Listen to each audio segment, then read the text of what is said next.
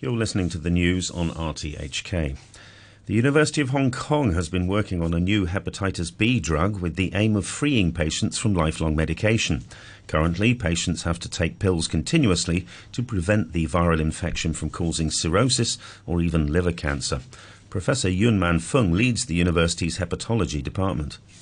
This drug works quite differently from what we have right now because the current treatment actually just suppress the virus to lower down the hepatitis B virus DNA. This drug actually lower down what we call the virus antigen. In particular, for hepatitis B, we call this antigen surface antigen. This antigen actually suppressed the immune cells. And that's why if we can have this drug to lower down the surface antigen, it removes the agents that suppressed the immune system. A court in Belgium has begun hearing the cases of 10 men accused of involvement in Islamist bombings which killed 32 people in 2016. The attacks targeted the main airport and the metro in the capital, Brussels. The US Space Agency's next generation crew capsule is heading back to Earth after making a close pass of the moon. The Orion spaceship used the gravity of the moon to propel it back towards Earth. Here's the BBC's Jonathan Amos. Launched from Florida last month, NASA's Orion vehicle has had, so far, a highly successful outing. Engineers have lauded its performance, but they know a key objective lies ahead, landing it safely back on Earth. One last big burn on Orion's main engine close to the moon has put the craft on a path to come home at the weekend. It'll enter the atmosphere at 32 times the speed of sound.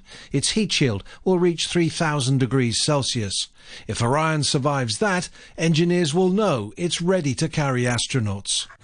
And at the World Cup in Qatar, Brazil have beaten South Korea 4 1 to go through to the quarter-finals, where they'll play Croatia, who earlier knocked out Japan on penalties after the score finished 1 1 after extra time. You're listening to the news on RTHK. Live across Hong Kong, this is Radio 3.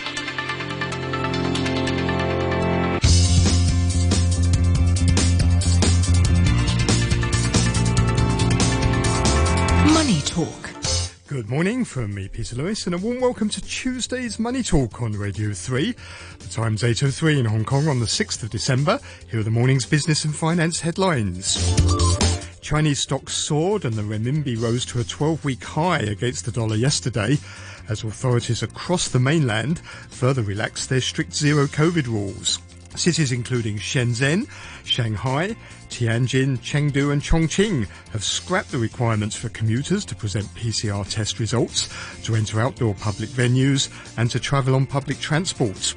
In Beijing, some residents are being allowed to quarantine at home rather than at a centralised quarantine facility if they test positive for COVID. The Caixin Services Purchasing Managers Index in November dropped to 46.7 from 48.4 in October, well below economists' forecasts. This was the third consecutive month of declines, and it was the steepest contraction in the service sector since May on the mainland. In Hong Kong, the S&P Global PMI fell to 48.7 in November from 49.3 in October. That's the lowest reading since March. It was the third straight month of contraction in private sector activity amid rising COVID cases. Services activity in the US in November was stronger than expected, fueling concerns that the Fed will continue hiking rates. The ISM Purchasing Managers Index posted a reading of 56.5. That's the 30th consecutive month of growth. However, in a different measure, the S&P Global Services PMI came in at 46.2 for November, marking the fifth consecutive month of declining activity. On today's Money Talk, we're joined by Andrew Sullivan of Outset Global and Mark Franklin at Manulife Investment Management. With a view from Japan is Tokyo-based journalist and author William Pesek. Money Talk on RTHK Radio 3. Yesterday on Wall Street, US stocks finished lower on worries over further aggressive Fed rate hikes after the US services PMI unexpectedly rose. The S&P 500 slid 1.8% to settle at 3,999 with 95% of the companies in the index lower. The Dow fell 483 points or 1.4% to finish at 33,947. The Nasdaq Composite dropped 1.9% to end the day at 11,240. In Europe, the Stoxx 600 index fell 0.4% and the UK's FTSE 100 climbed 0.1%. Hong Kong stocks surged to a three month high as local governments on the mainland moved to relax COVID restrictions across the country. The Hang Seng Index powered 843 points higher, that's 4.5% to 19,518. The Tech Index soared 9.3%, taking its gains since the beginning of last week to 21%. On the mainland, the Shanghai Composite was up 1.8% at 3,212. That's the highest close since September the 1st. Catering stocks in Hong Kong rocketed higher, and other reopening stocks such as Macau casino shares and airlines also rose. Trading on mainland China's stock exchanges will be suspended for three minutes at 10 o'clock Beijing time today as a mark of respect for former President Jiang Zemin, who died last week. In the commodities markets, oil prices were lower as concerns over Federal Reserve rate hikes overshadowed, overshadowed worries about a European Union ban on Russian crude and a Russian oil price cap of $60 per barrel, which is effective from today. Brent crude oil settled 3.4% lower at $82.68 a barrel. Dollar strength hits gold, which fell 1.7% to $1,769 an ounce. And the US 10 year Treasury bond yield rose 3, 10 basis points to 3.59% following the better than expected ISM services data. And the US dollar, that rose, helped by higher bond yields. The Japanese yen was almost 2% weaker at 136.7. The euro is trading at $1.05. One British pound buys one dollar twenty-two cents and nine Hong Kong dollars and forty-seven cents. Offshore yuan was the outperformer, jumping over one percent to a twelve-week high. This morning it's trading at six point nine six and a half versus the US dollar, and Bitcoin has slipped below seventeen thousand dollars this morning to sixteen thousand nine hundred. Around Asia Pacific stock markets, in Australia, the ASX 200 right now is down 0.2%. In Japan, the Nikkei 225 is off 0.1%. The Kospi in South Korea down about three quarters of a percent. And futures markets pointing to a loss of about 370 points for the Hang Seng this morning at the open.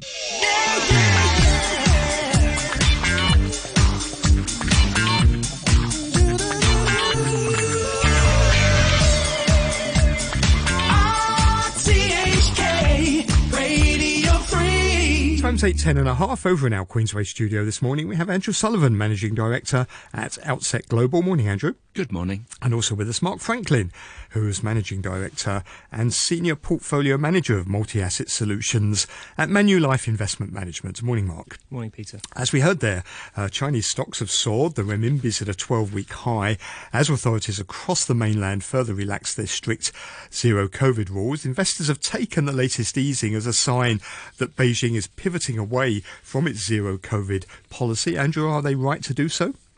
Yes, I mean, I think uh, the reality is that we know that China is going to open up, and the protests have probably brought forward the timetable on that. But I don't think it's going to be a smooth or straightforward pass. But you know, everybody's been underweight China for so long, or short China, that I think this, the current moves just really show short covering and and us, you know, starting to dip their finger, their toes in the water. To be honest. It's a, it's a sudden change, isn't it? Because it was only a few weeks ago that the Chinese government was urging everyone to stay the course with the zero COVID approach. And at the, uh, the National Congress, President Xi Jinping was stating these measures are, are here to stay. Um, it, it's all happened rather quickly.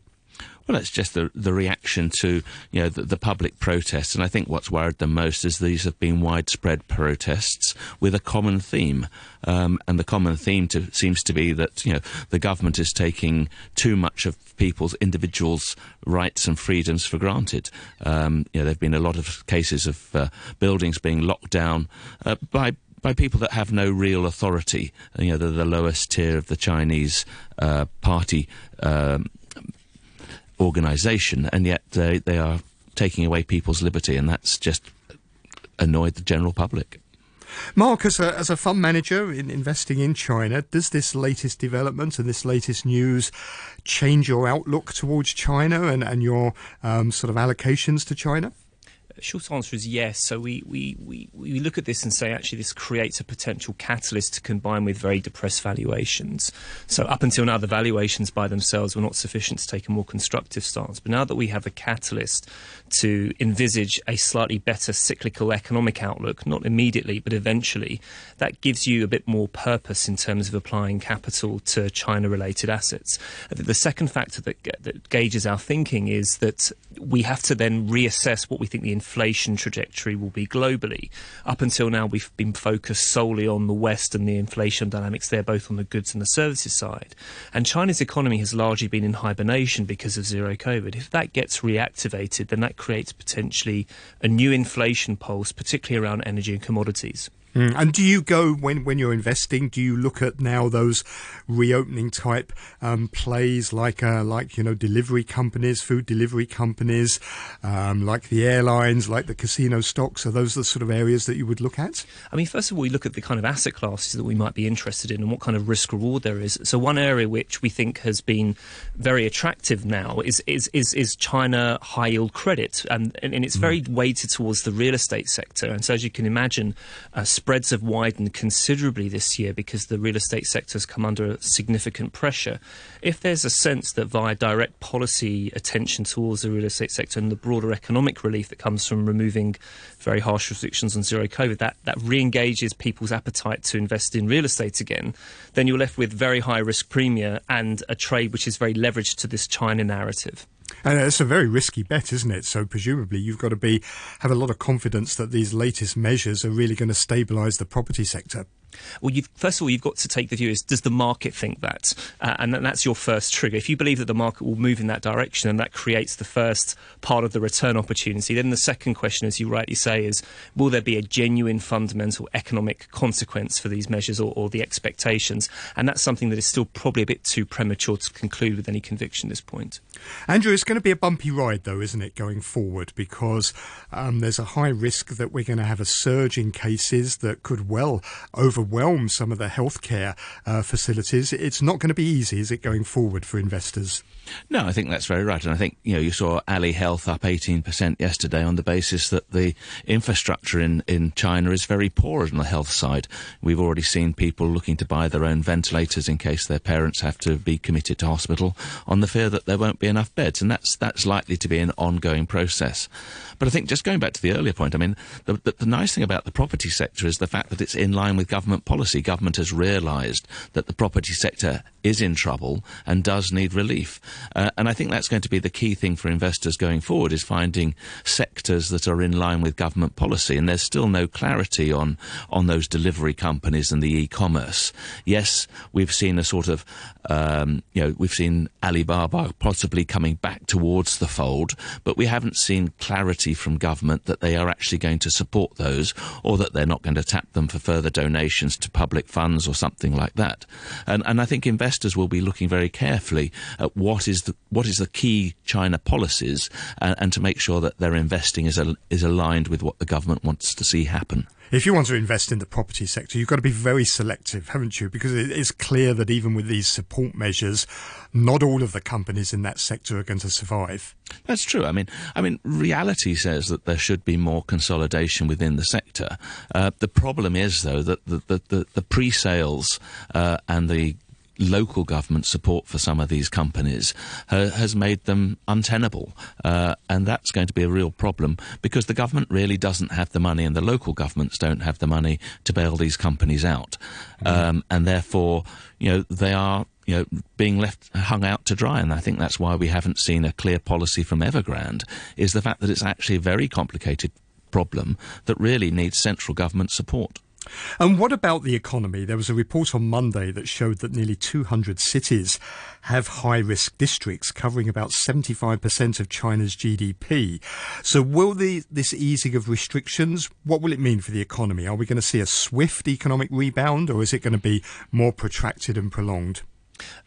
it's going to be more protracted and, and, and long in duration, and, and, for the very simple reason is that China is a huge country uh, with with complex um, conditions when it comes to healthcare provision, and therefore at the local level, governments are not going to have a let it rip approach. They simply cannot. So what they're going to do is trial in certain areas um, a faster rolling back of measures, but then have to retighten potentially selectively if the healthcare system, the capacity becomes overly strained. So what that means is that I think that we can take a 12 month to 24 month view and say the direction of travel is, is upwards, but it's, it's going to be somewhat of a zigzag and, and markets are going to be somewhat confused by that day to day, week to week, month to month. And, and this is going to have global implications, isn't it? Because if more people get sick and are hospitalised, they can't go to work. That could potentially result in factory closures because they can't run at full capacity. And that in turn um, is going to uh, affect global supply chains. I think we've already endured that kind of experience because of zero COVID policy. So, yes, there will continue to be disruptions to supply chains and particularly the export industries, but that's already coming from a very, very low base. So, it's not entirely clear that that will be a fresh negative. Mm. One thing that you are looking for, though, is, is the extent to which China re engages additional marginal demand for key commodities. And, and across the commodities complex, we're already facing significant structural shortages because of underinvestment or government policy in, in certain Western economies that disincentivizes investment. And I think you've also got to remember that, you know, China, you know, used to be the manufacturing centre for the world. The fact is that the world is looking at a slowdown as well. So that could actually help China in, in meaning that there isn't the huge uptake in demand that would leave it in a in a very awkward position, as as was said uh, from Mark on the on the commodity side.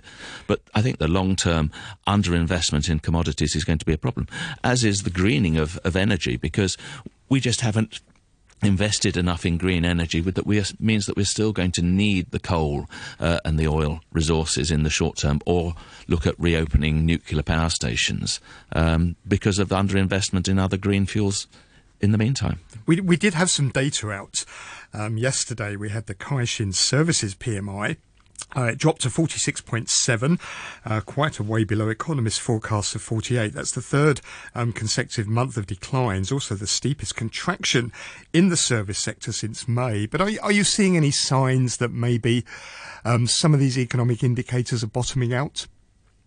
I don't think we are really. I mean, the trouble is that because there are going to be selective lockdowns in certain areas, and, and as Mark was saying, for certain sectors of the economy, it, it's going to be very difficult for those uh, those numbers to really show a bottom until China has actually got either its immunisation up to a sufficient level that the economy can be opened up fully, or um, or it's it's just had to endure. Well, we've got the December Politburo meeting coming up. Presumably, now there's been this policy change on both COVID and property. We really need to watch that quite carefully, don't we, to see what sort of guidelines they're basically going to give now for, for the economy for, uh, for next year. Yeah, I think that the, the, main emphasis in terms of economic projection will be at the March meetings, which conclude the 13th NPC cycle. Uh, and there you'll probably see some longer term economic directives, particularly around, let's say, combining technology in the industrial complex, enhancing China's military power projection, um, leveraging and harnessing the, the technological innovation of the economy for, let's say, the, the central government's benefit. But in the interim, what, what we'll probably be looking for is is a reiteration of this shift in messaging around COVID, namely the importance of vaccination, namely that current strains are much less severe than the original strains, and trying to encourage people to get out there and start um, you know, producing and being more productive economic um, outcomes for, for, for the wider economy. I think you've also got to, to remember that China is very much about saving face for Xi Jinping. You know, he has doubled down on this policy and is, has to try and find an exit. And I think a key thing on that, as, as was mentioned in the Goldman Sachs report recently, is the uh, is the WHO uh, downgrading COVID so that China can downgrade COVID and mm-hmm. that can make it more acceptable. They've already accepted that Omicron is less less uh, lethal than the previous ones. So you know they're, they're trying to change the, uh, the, the the narrative on this and still save face, and I think that's that's going to be crucial for them, and that's going to be another hurdle in them opening up swiftly or in a, in a sort of straight line. And what about Hong Kong? We had the S&P Global PMI that fell to 48.7 in November, down from 49.3 in October. It's the lowest reading since March. It's the third straight month of contraction in private sector activity. Both output and new orders shrank at a faster pace. There was some good news. Export sales declined by the least in six months and buying activity did grow modestly and sentiment was also upbeat for the first time in four months. Presumably that's the key, isn't it? Looking forward with this news from mainland China, um, can we be a bit more optimistic about Hong Kong? Potentially, yes. Obviously, the Hong Kong economy is very different to the mainland economy. It's a very open economy. It's not self sufficient by any means.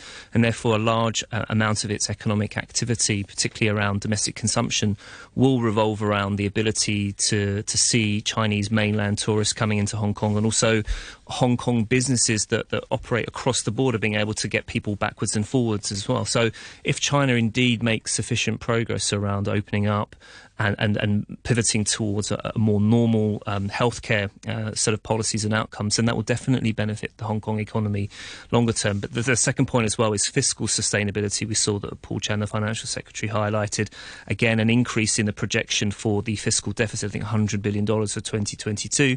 You know, a lot of this excess spending has come through COVID and pandemic control measures, and if they feel emboldened and let's say with sufficient support from the mainland to start normalising there as well, then it creates, let's say, a more sustainable fiscal situation, which then enables the government to deploy investment in areas which are, let's say, more growth oriented rather than pandemic management related. Mm. Uh, Andrew, what are your thoughts about Hong Kong? Yes, I mean, I, I think at the end of the day, I mean, we still need the, uh, the, the border restrictions to to be removed so that we can uh, do what we have historically done best, which is you know market China. But we've also got to have our own restrictions removed so that business can actually operate as efficiently as it has historically. I mean, quarantining for three days is better than it, you know two weeks, obviously. But businessmen will want to come here for one or two days, be in and be out, uh, and be about their you know about their business elsewhere. So we've really still got to see a long way of, of that reopening take place, and hopefully uh, that will happen quite quickly. Thank you both very much. You heard there Andrew Sullivan, Managing Director at Outset Global, Mark Franklin, who's Managing Director and Senior Portfolio Manager of Multi Asset Solutions at Manulife Investment Management.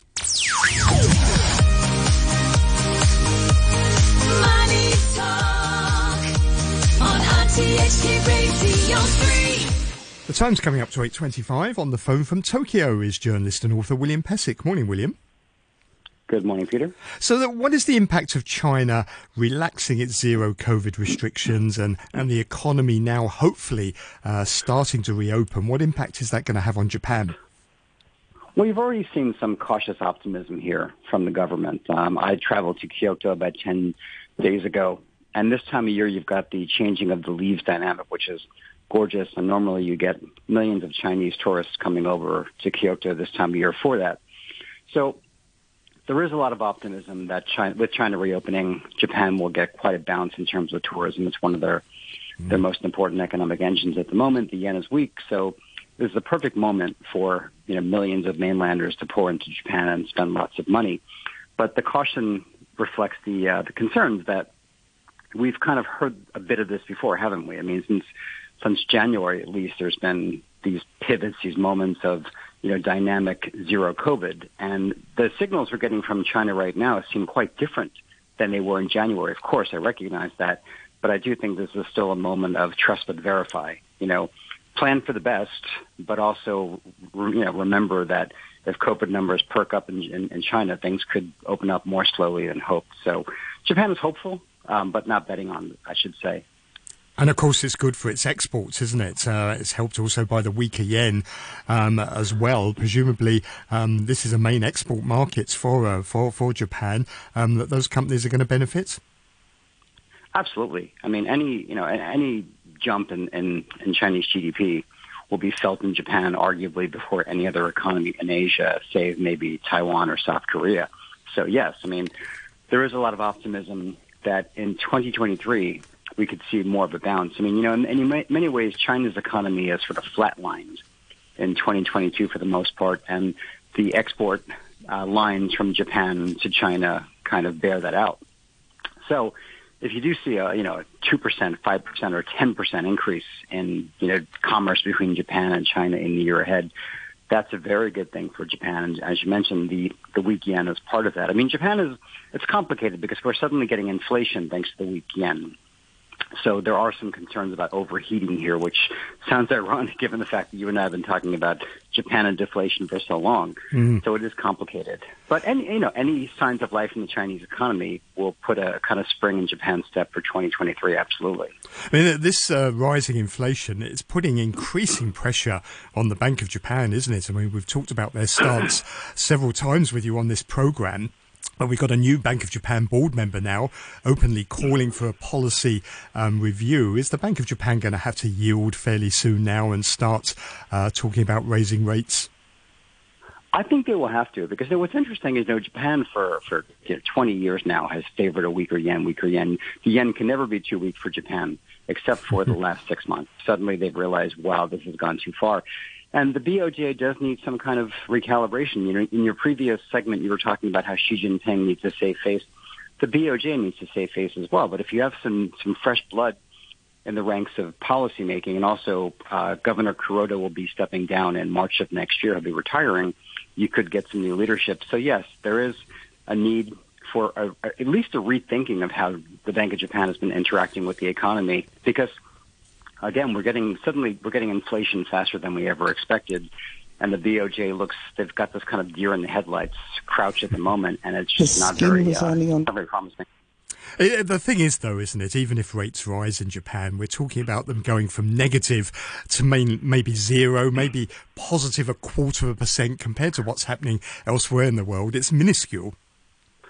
True, but everything's relative. I mean, Japan's debt is basically double the size of the economy. And everyone here owns Japanese government bonds, you know, pension funds, investors, retirees, the government, banks, companies. So any uptick in Japanese yields would be pretty catastrophic for the economy. So as long as it's an orderly increase that people can expect and brace for, that's fine. But if we suddenly wake up on a Monday morning and Japanese rates have, you know, jumped by, you know, mm. two or three basis points, that that really does shake things up here. So it'll be an interesting 2023. You know, we've yeah. had we haven't had to worry about the Japanese bond market for a long time. We'll see. William, thank you very much indeed. Sadly, we've run out of time. That's Tokyo-based journalist and author William Pesek. You're listening to Money Talk on RTHK Radio 3. In Japan right now, the Nikkei 225 is flat. The ASX 200 in Australia off 0.1%. The Kospi in South Korea down about a third of a percent. Looks like the Hang Seng is going to open about 370 points lower later on this morning.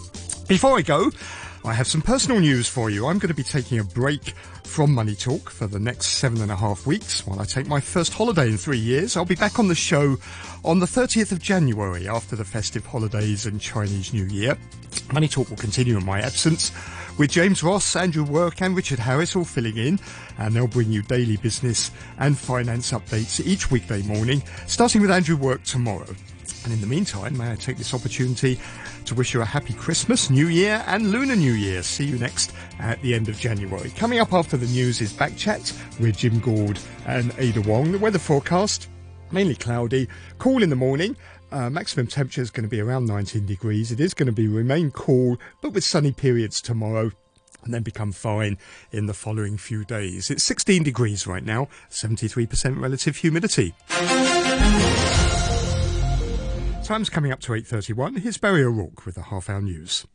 An engineer says the government should get involved in the latest investigation over a train service disruption rather than leaving it to the MTR Corporation to investigate internally. During yesterday's morning's rush hour, hundreds of passengers had to abandon a train and walk along the tracks. That was the second time in less than a month, following a partial derailment in November after a train hit trackside equipment that had come loose. Louis Zito said the latest incident was less serious as it appeared that a cable supplying power between the carriages had broken. This incident, as compared to the previous one, this one is a bit less because it only disconnected the wire connection if the whole coupler is disconnected, then it will be dangerous because the two trains will be cut off. This time is the connection. There is a cable supplying the electricity to the car is torn. They should have a checking after the closeout date of each day before the, the train start up. So I think they might list some procedure during the checking of this train. The University of Hong Kong has been working on a new hepatitis B drug with the aim of freeing patients from lifelong medication. Currently, patients have to take pills continuously to prevent the viral infection from causing cirrhosis or even liver cancer. Professor Yuen Man Fung leads the university's hepatology department. This drug works quite differently from what we have right now because the current treatment actually just suppress the virus to lower down the hepatitis B virus DNA. This drug actually lower down what we call the virus antigen. In particular, for hepatitis B, we call this antigen surface antigen. This antigen actually suppressed the immune cells. And that's why if we can have this drug to lower down the surface antigen, it removes the agents that suppressed the immune system. The Russian Defense Ministry has blamed Ukraine for explosions at two air bases, both hundreds of kilometers inside Russia. It said Ukrainian drones caused the blasts, which killed three people. The ministry's spokesman is Igor Konashenkov. As a result of the fall and explosion of the wreckage of jet drones at Russian airfields, the hulls of two aircraft were slightly damaged. Three Russian technical servicemen who were at the airfield were fatally wounded. Another four who were wounded were taken to medical institutions, where they were provided with all the necessary medical assistance. Hours later, Russia carried out 17 missile strikes against Ukraine, once again hitting electricity infrastructure. The Ukrainian state energy firm says there will now be emergency power outages across the country.